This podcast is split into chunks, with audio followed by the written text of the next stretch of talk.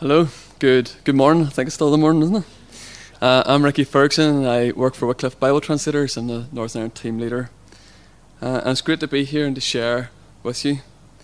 Um, I'd like to start by showing and, and discussing different ways in which Jesus engaged with people in a way they could understand and relate to. One of the ways Jesus engaged with people was through identifying with their physical needs. He identified with their pain, their hunger, their thirst, their sadness, their loneliness. And he was able to do this because he became fully human, just like us, so that he could identify with our physical needs and understand what it was like to suffer. There are many examples in Mark's Gospel, which we're focusing on today, of how Jesus met people at the point of need. But I like to focus on two occasions recorded at the same time. In Mark chapter 5, verse 21 to 43, if you like to open it up uh, before you or swiping your phones or tablets or whatever you do. Um, it's the account of Jairus' daughter uh, and the woman with the bleed. I'm not going to read it, but rather just point uh, to various things as we as we go through the story. Jairus was a man who was at real breaking point. His precious little girl was dying. I think this must be one of the, the lowest points in life. To lose one of your own children just doesn't seem natural. So, out of the depths of anguish and pain, Jairus comes and throws himself at Jesus' feet pleading with Jesus to do something to heal his daughter.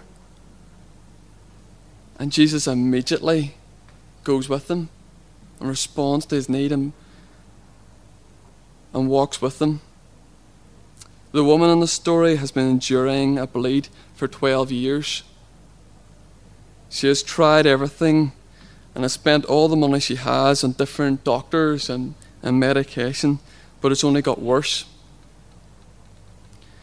If that wasn't bad enough, this physical ailment, this bleed also made her unclean in Jewish law. Therefore, she wasn't able to worship God in the, syna- in the synagogue or in the temple for that time. So, this was very spiritually limiting for her. She wasn't able to practice her faith because of this illness. And not only that, if she touched someone else, they'd be unclean as well, which made her a social uh, outcast like a leper. It's very hard to imagine to put ourselves in the shoes of, of how she must have felt. She had suffered physically and spiritually and socially, but having heard about Jesus, she didn't expect him to even to speak to her. But she knew that even if she just managed to even just touch the very hem of his garment, that she'd be healed. We've seen in both these cases how these two people were, were in great need, but how Jesus met and engaged with them at their point of need.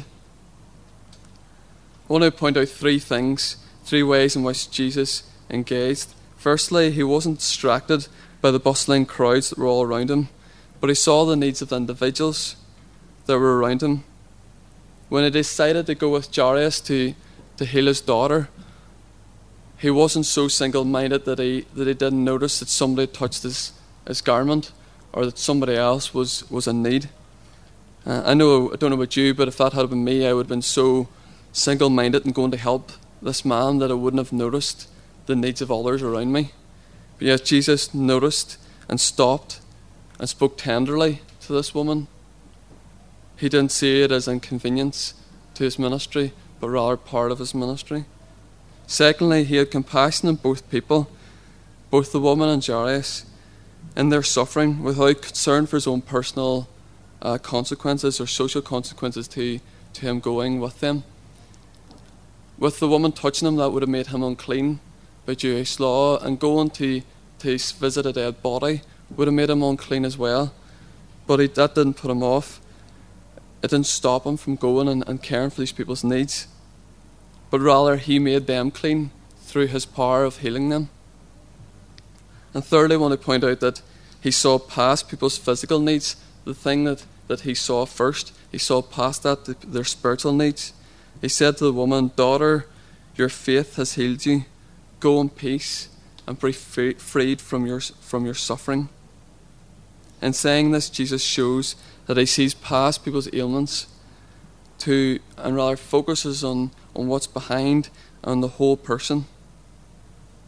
When the man came to, to tell Jairus that his daughter died, Jesus said, Don't be afraid, just believe. Jesus knew what Jairus needed spiritually. He needed to trust Jesus was in control, even though his daughter died, and that he could heal him, and the death didn't stop that. Now, please don't understand me. I'm not saying in this that if you have enough faith that you that people will always be healed, or that that nothing ever bad will happen if you if you have faith. But rather, I'm saying that Jesus sees the need of a whole person, both physical and spiritual, and He's interested in meeting people at that point of need of both physical and spiritual. In this story, these two individuals, Jesus met them. Uh, and engaged with them in the way they needed it. He showed us, in doing this, He showed us how we should live as far as of Him, engaging with people around us with compassion, not worried about our own um, consequences, but engaging with people who need, who need to hear more about Jesus. I'd like to hand over to Tim, who's going to explore some other passages and how Jesus engaged with people through it. Thanks. Okay, so I want to look um, towards the end um, of the book of Mark, um, from chapter 14 onwards. And this is the, the period in time in Jesus' life when he is brought before the Pharisees. Uh, he's dragged before the Roman authorities and he's placed before the Roman soldiers. And there's this um, very direct and blunt question that Jesus is asked by the high priest in chapter 14 he asks Jesus, Are you the Christ, the Son of the Blessed One? I am, said Jesus, and you will see the Son of Man sitting at the right hand of the Mighty One and coming on the clouds of heaven. A very direct question Are you the Christ? Yes or no? Jesus essentially condemns himself by what he says here. The ramifications of this answer that Jesus gave were clear to everyone there. So, should Jesus answer the high priest with an acknowledgement of his deity, of his status as God, his execution was inevitable. Jesus was well aware, along with everyone else in the crowd, that to give the true answer would result in certain death by crucifixion, under the false conviction that Jesus was blaspheming against God. And the gravity of sheer hostility um, and unpopularity this answer brought was clear. His blunt acknowledgement of the truth of who Jesus was birthed so much anger, so much hatred in the Pharisees that they would spit on him, they would punch him, they would condemn him as worthy to die. Such anger and hatred faced Jesus based on his answer to this one question are you the Christ? Are you the Savior? And I think for any normal human, um, for any Christian, when posed with this same question, which is essentially, is Jesus your Savior? Is Jesus God? Is Jesus the only way to forgiveness of sin? If we were posed this question under the same circumstances in which Jesus found himself, in which to give the same answer would result in certain death, surely there would be at least a temptation to give an answer which would in some way appease the Pharisees' anger. We can see this um, illustrated in a very real way um, when Peter denied Jesus. When asked about his relationship with Jesus, he disowns Jesus.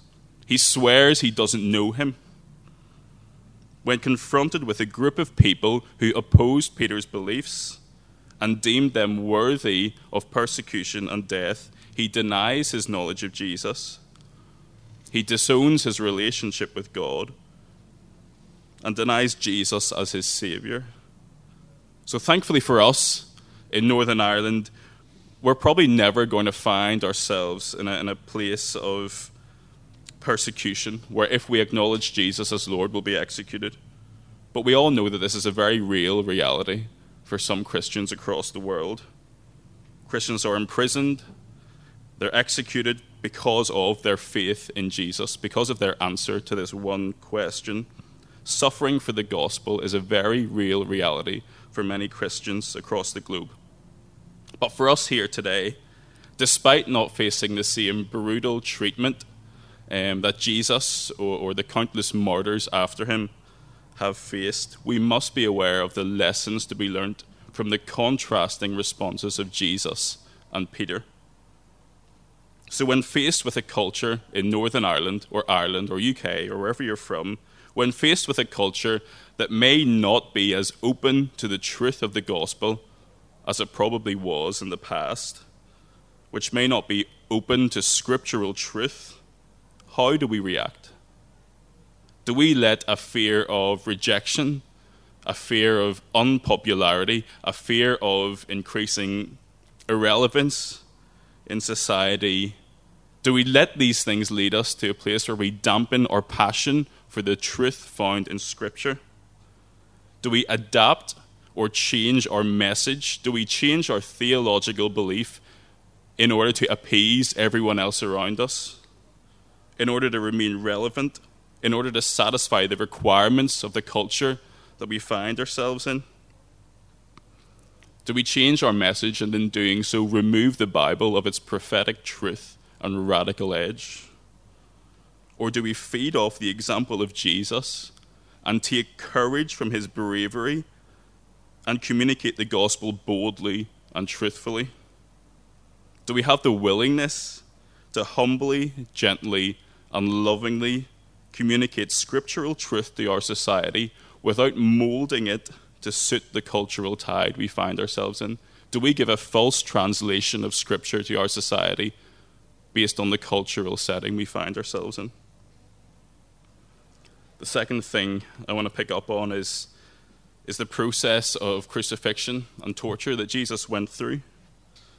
And we can read in Mark that throughout all the humiliation, all the pain, Throughout the execution that Jesus endured, he never once let his character become tainted, tainted with a response fueled by hate or, bitterness, even toward his accusers and torturers. In verse 65, chapter 14, he's spat at and punched, yet there's no violent revenge or lashing out. Verse 15, in the following chapter, the crowd shouts, Crucify him but there's no resentment, there's no defensiveness screamed back. Verse 18 the soldiers mock him and beat him, but there's no retribution. Verse 25 he's nailed to a cross, yet there's no ounce of hatred shown to his executors.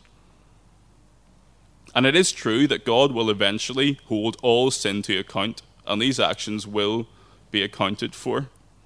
But at this point in time, we have Jesus God Himself, but also man, showing such love, mercy, and grace to those around Him by taking the form of a humble servant, willingly subjecting Himself to mockery, torture, and execution for the sake of others. So, this was Jesus who could have called on 12 legions of angels to come and rescue him. What an awesome sight that would have been but he willingly allowed himself to be spat on by a group of people who he had created, but who had no interest in what he had to say. We are called to imitate the character of Christ his love, his humility, his unswerving commitment to the gospel message and the truth found in the Bible. The opposition we face to the message of Jesus is minute when compared with what he and countless others have suffered as a result. But we all know um, in our own social circles and our own work contexts how tempting it can be to, to confirm or conform to societal norms um, or even to, to lash out in the midst of adversity or questioning or um, issues which we, we were passionately disagree with in society.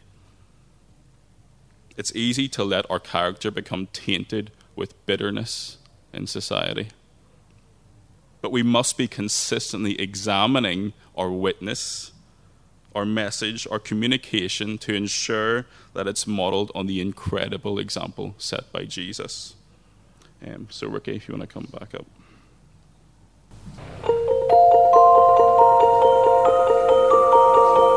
We've had the Bible in English for over 600 years. But what if we didn't? What if God's Word had never been translated into English? What if we couldn't understand God speaking to us through it? The Bible changes lives, but only if we can understand it. Right now, 1.5 billion people in the world don't have the Bible in their language because it hasn't been translated yet. To them, it's as if God doesn't speak their language. Through the work of Bible translation, many people have parts of the Bible. But how will people come to know God without knowing John 14:6 or Psalm 23 or Genesis 1? It's time to change this. We long to see every person have access to God's Word. So we work with churches and Christians around the world, translating the Bible into the languages people understand best teaching people to read so they can read the Bible, and helping people to apply God's Word to their lives. We do all this so that just like us, people can be transformed through hearing God speak to them in their language. They need you to be part of this work. Go, give, pray.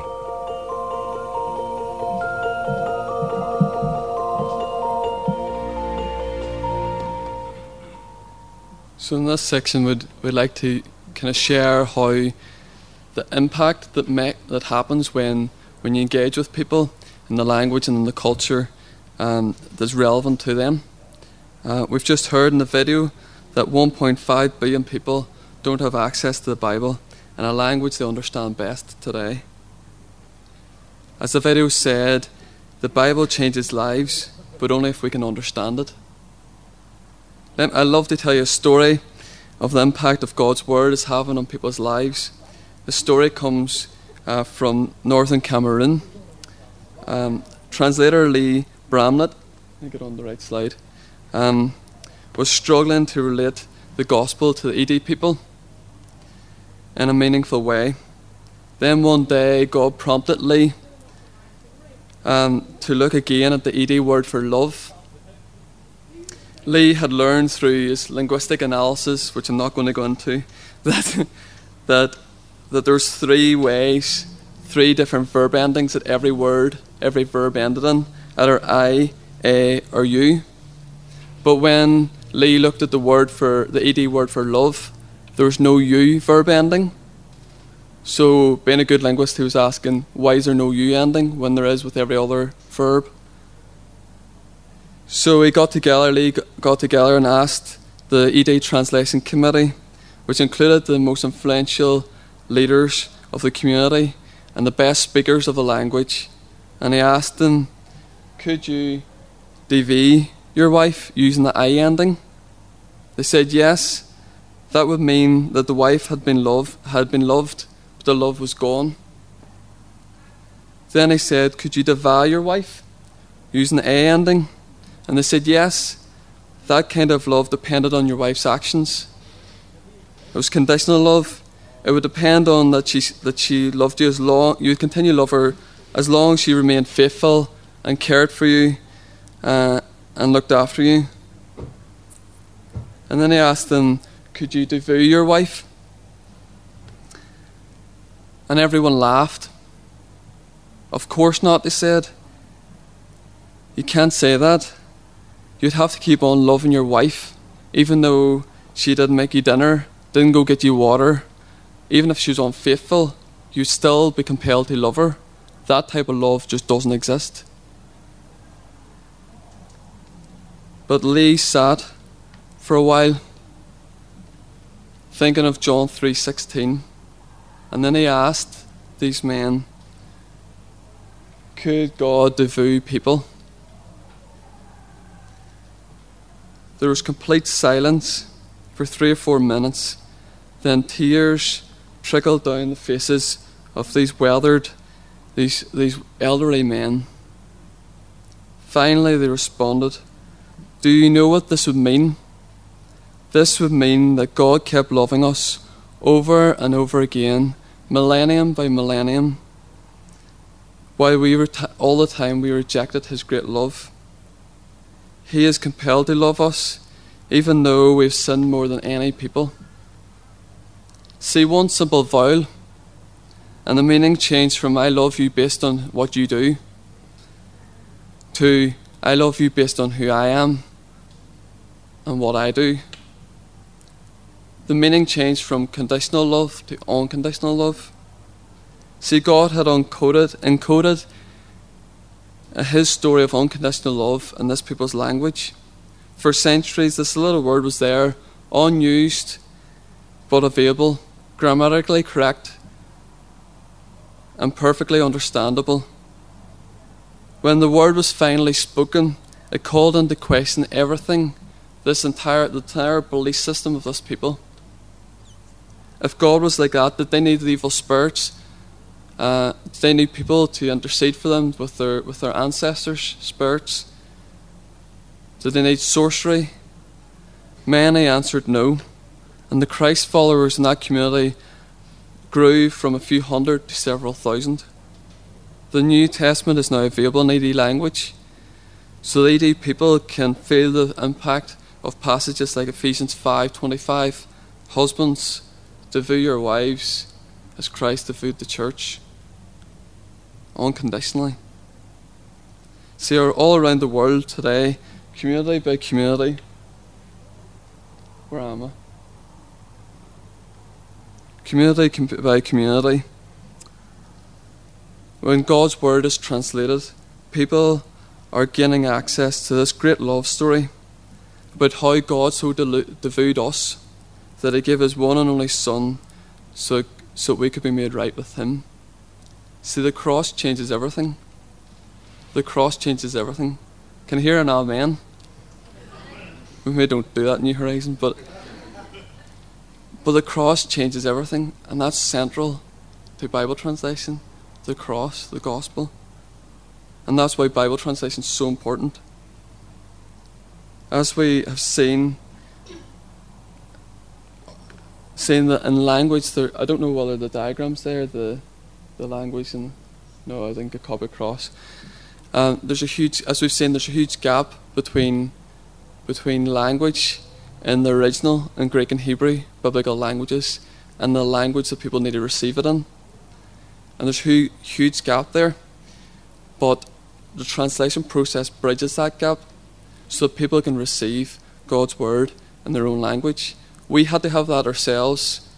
We had to have someone translate the old the, the, the Bible from Greek and Hebrew into English so we can be transformed and grow in our faith and love for the Lord. And so do people, those 1.5 billion people around the world today, they need God's word to be translated into their own language so that they can experience God for themselves and grow in their faith and love and reach out to their community, crossing their own cultural barrier with God's, God's word and God's good news to reach their own people. Tim is going to come along and talk now about another obstacle uh, that, with engaging people with the gospel. Thank you.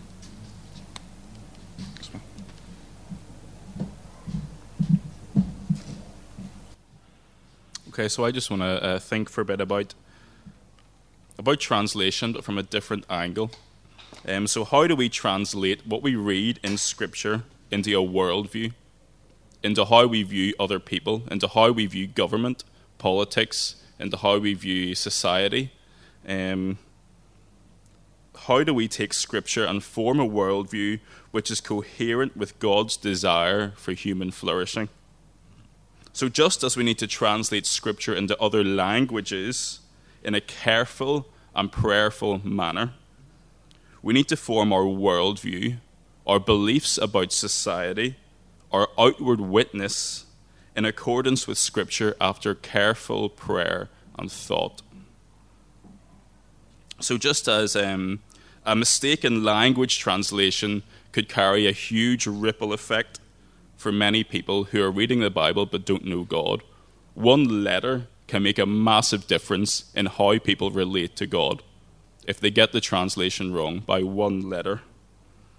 But likewise, a worldview or a belief system which is inconsistent with careful, scriptural, and prayerful thinking can lead to massive misinterpretation by the people we engage with about who God is and what the gospel is all about.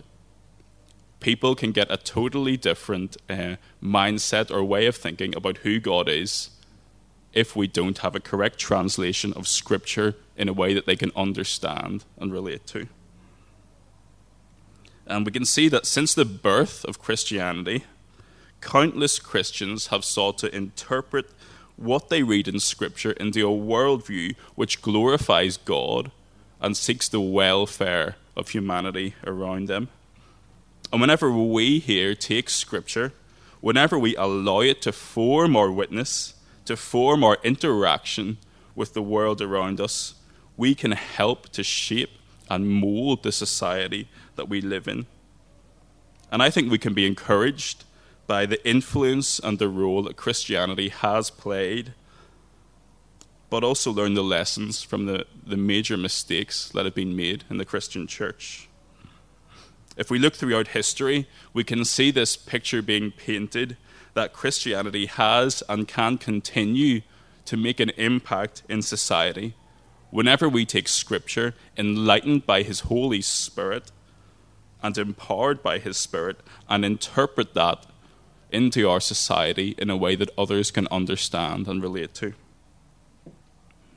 But we do need to be aware that there are times when um, Christians, um, certain parts of the church, have clearly veered away from portraying an, an accurate interpretation of Scripture.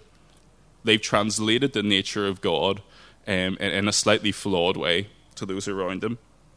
So, whether that's through how the Christian church has maybe treated other religions in the past, um, maybe that's through corruption in the church, maybe that's through violence.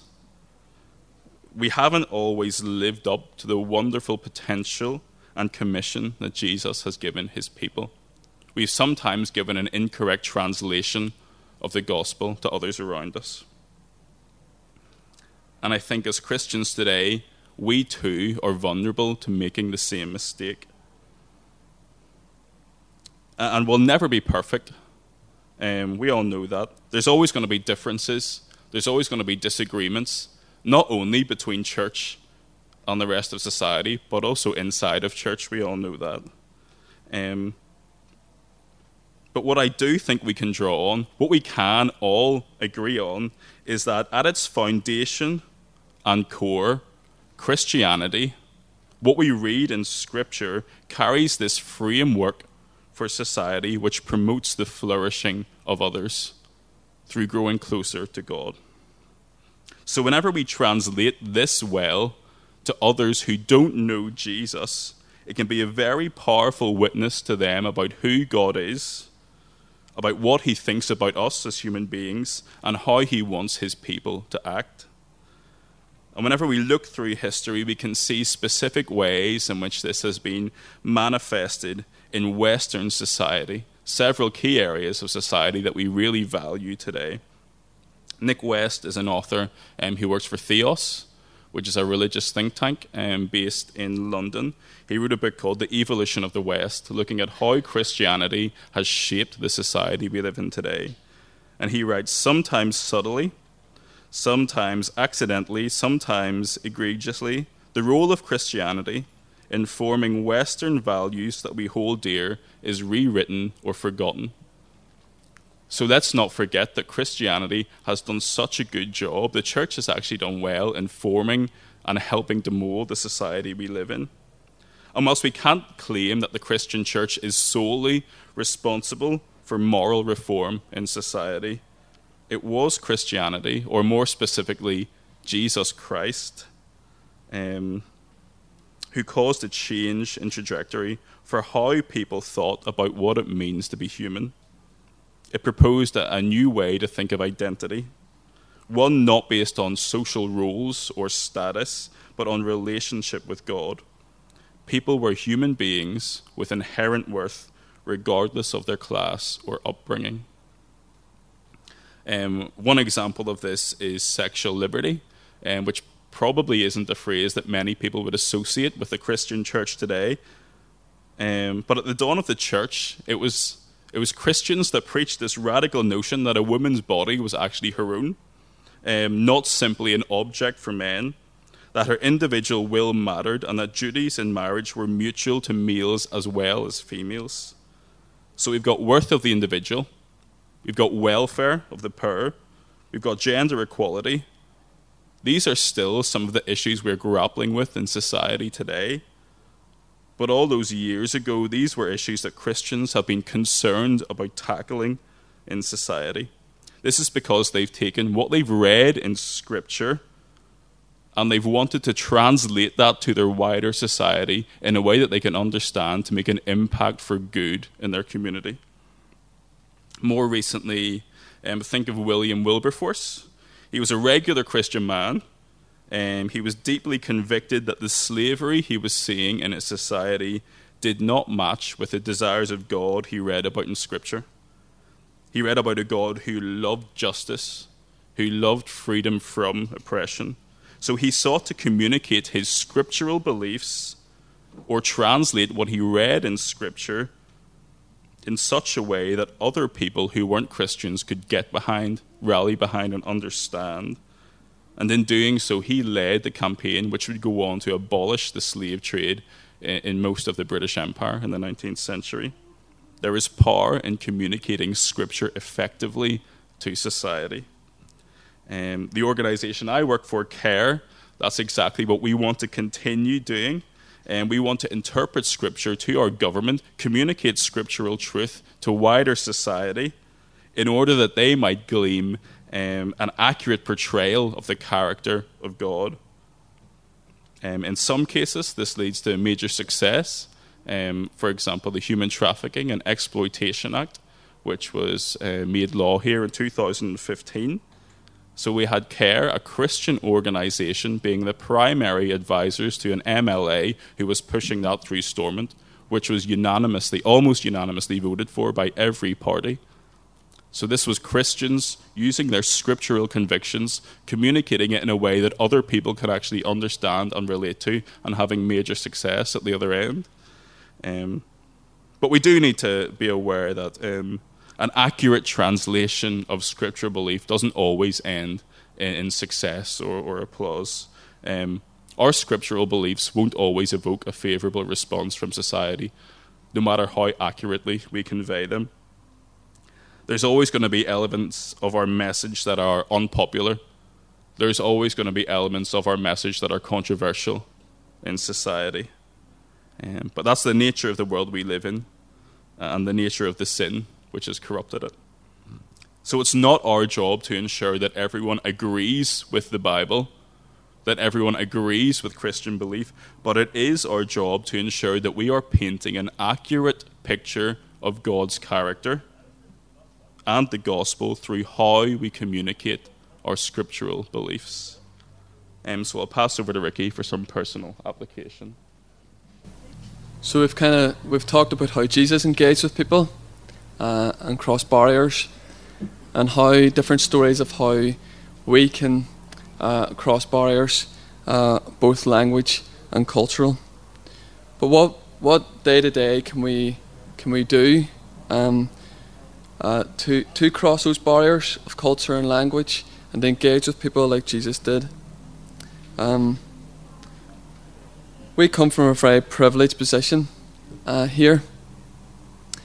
We've had the Bible in English for 600 years, and we've over 500, maybe more, versions in English, and a whole raft of, of resources to help us understand and share the gospel with others.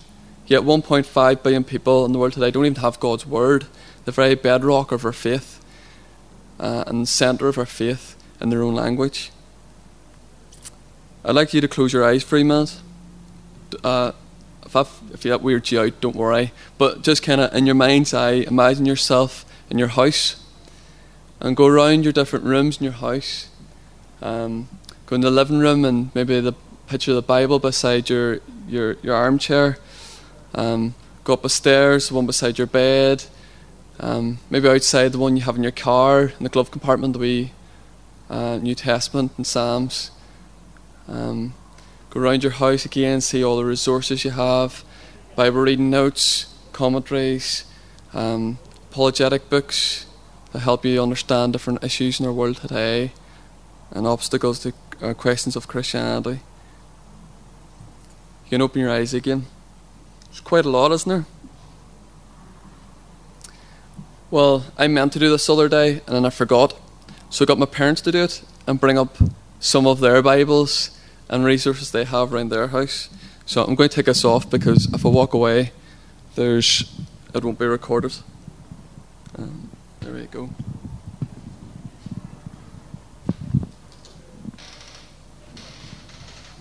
So you've probably been oh, you've probably been wondering why on earth there's two boxes at the front. So um, just going through New Testament and Psalms, NIV. Um, then New King James Bible, the Message, Good News Bible, uh, New Living Translation with life application notes in it, devotional notes to help you understand God's Word, uh, a New Living Translation Bible at the bottom that's ordered uh, in 365 days so that you can read through the Bible in a year um, with various books. Um, I went to the bookshop um, and asked to borrow some books uh, to just to show you what was available. Um, that's nothing there. So there's Convinced by Scripture, so a biography about uh, Martin Luther and how Scripture was a bedrock of, of everything he did and the convictions he came to. Um, there's a book on suffering uh, and what the Bible has to say about suffering and how we live with that. Um, a book that Tim says is fantastic. He's read it, I haven't, but being counter- counterculture in this world uh, and sharing our faith through that. Um, God's Big Picture by Vaughan Roberts, which helps us to see the whole of Scripture and how it all fits together. The Reason for God by Tim Keller, um, which looks at the different questions people have of Christianity and how we might address them and answer them from a biblical perspective. That's just some of them. There's other Bible reading notes, uh, some for women, some for men, um, ones by authors of the past, a book on Bible translation. Uh, the list goes on. There's just oceans of resources we have. And I'm not saying this to make you feel guilty about the resources you have, but rather to take those resources and to ask yourself the question how can I use what the abundance we have in English, both in God's Word and in the resources we have, and how can I use that to impact the culture I have around me.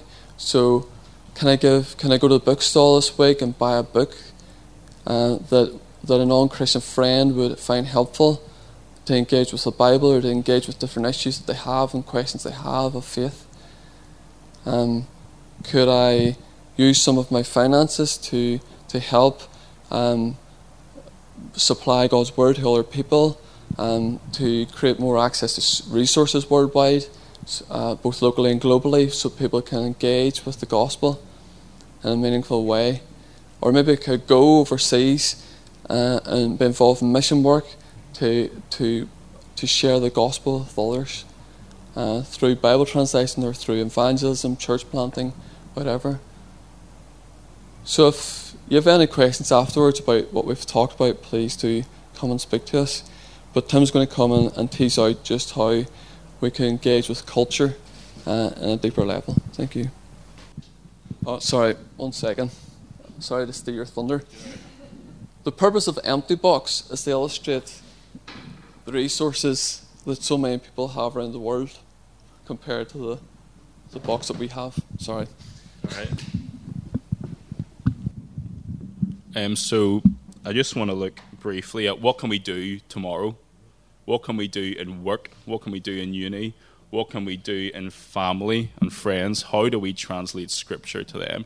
And I've got three. Um, three quick kind of um, checks we can go through mentally when we're wanting to communicate something um, to a group of people in society, no matter who they are.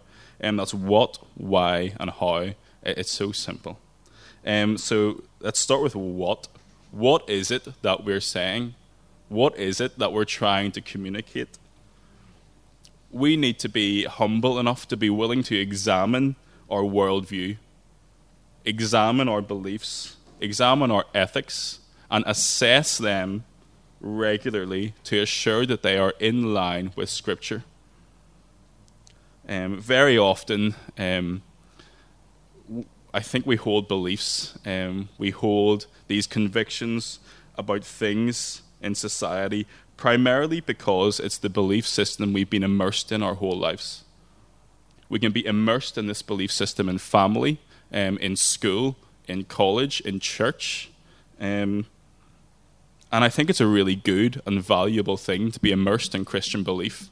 It is extremely important to be immersed in Christian belief from a very young age. It's so beneficial.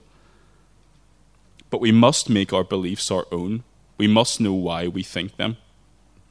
We need to become intimate with Scripture so that we're able to co- clearly communicate why we believe certain things when we're asked.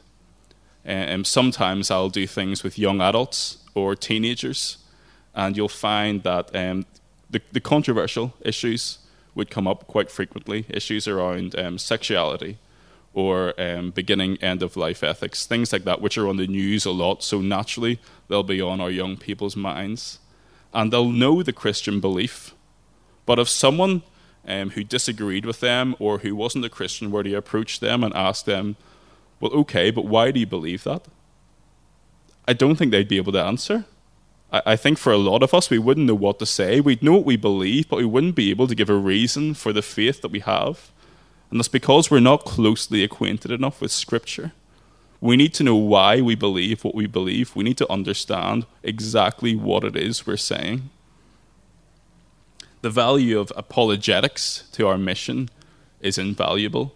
Being able to give a reason for why Christians believe what we believe. I think Scripture is robbed of its power whenever we can't explain to some degree why it's important. Whenever we can't explain what it actually means for someone who's not been brought up with Christian language, who's not been brought up with Scripture. I have a, quite a few friends that I went to university with who aren't Christians.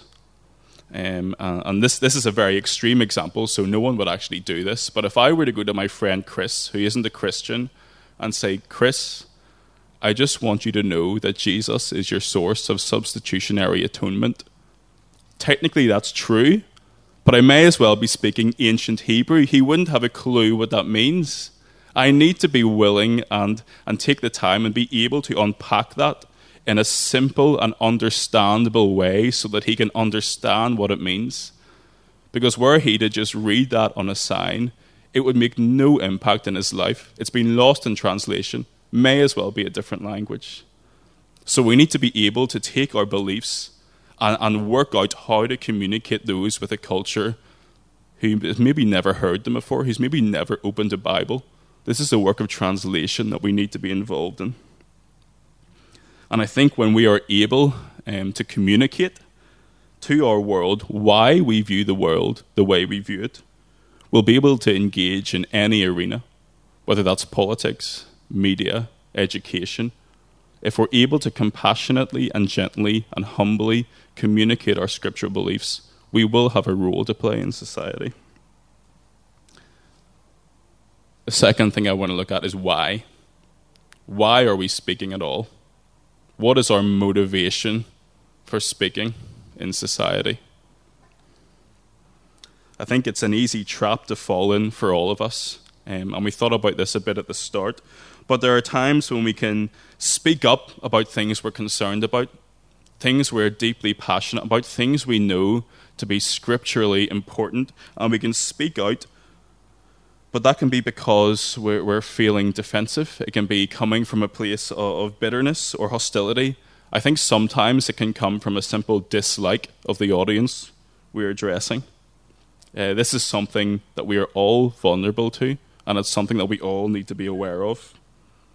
Whenever we communicate from a place of, of dislike or hatred or intolerance, we're not giving an accurate translation of Scripture to our society. It'll give the wrong message about God's heart toward humanity. So we need to assess why we're speaking.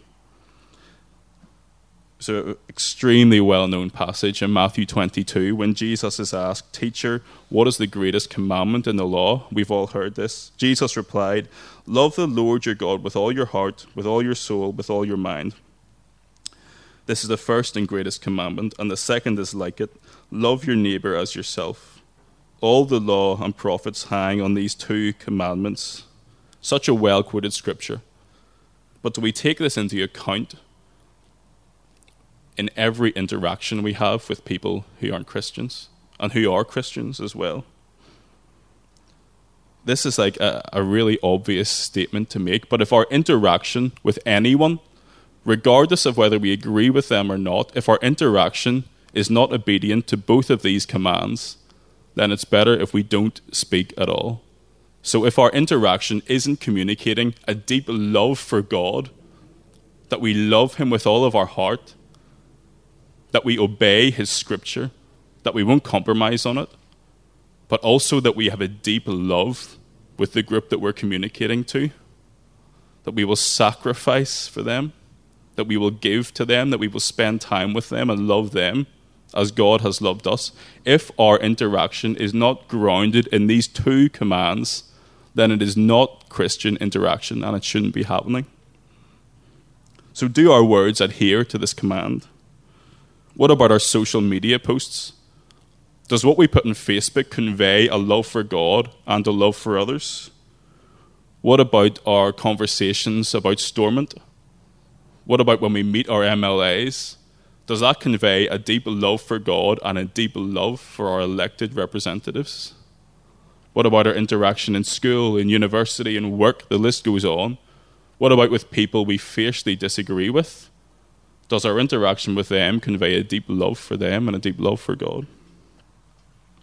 And finally, um, I just want to think about how. How is it that we're engaging? Um, tone is so vitally important in how we communicate as Christians. What tone are we taking? You can have the same message, this one message that we want to communicate to society, but you could communicate the exact same message in two different tones. One tone will result in a favorable response, and a totally opposite tone could result in, in total rejection and anger. So, what tone are we taking in conversation? Colossians has a beautiful verse in chapter 4. It says, Let your conversation always be full of grace, seasoned with salt, so that you may know how to answer everyone. I love this idea of seasoning our conversations. So, even if we're not expressly talking about Christianity um, or Scripture, all of our interaction can be seasoned with the gospel, seasoned with the grace of God seasoned with a deep love for Him and others. And there's some times that we can have the best intentions in saying something to others who don't share our beliefs. And we are, we are doing it out of a place of love. But from the other side, it can be taken completely the wrong way and misinterpreted because our tone wasn't right. Our tone needs to be one of compassion and love. Um, so, Ricky, do you want to close for us in prayer? Um, just before it comes up, we've got some resources here at the front um, relating to what we've talked about today. Um, so please come and chat. Should we do the ask about any questions? Yeah, if we just left a few minutes for a wee Q and A. If anyone does have any questions, um, feel free to stick your hand up, or not. That's okay as well. Okay, Ricky, do you want to come pray for us? Father God, I thank you for for this gospel that we have to proclaim. Thank you that you reached into our lives and you saved us and you brought us into new life in you. And you've given us this message of, of salvation in you, a new life in you to proclaim. I pray that we would do that in a way that is engaging with our culture, but that wouldn't that wouldn't distract or, or that we wouldn't change your message, but that we would that we would convey it in a in a compassionate and a loving way. Um, so, Father, I pray that we would go away and we would we would think about what we've heard, and then we'd go and we'd use uh, the situations we find ourselves in to convey your message of salvation and to share your gospel with everyone we meet um, in a way that is accessible and engaging with them. So, Father, thank you for being with us and for guiding us uh, and part us with your blessing. In Jesus' name, Amen.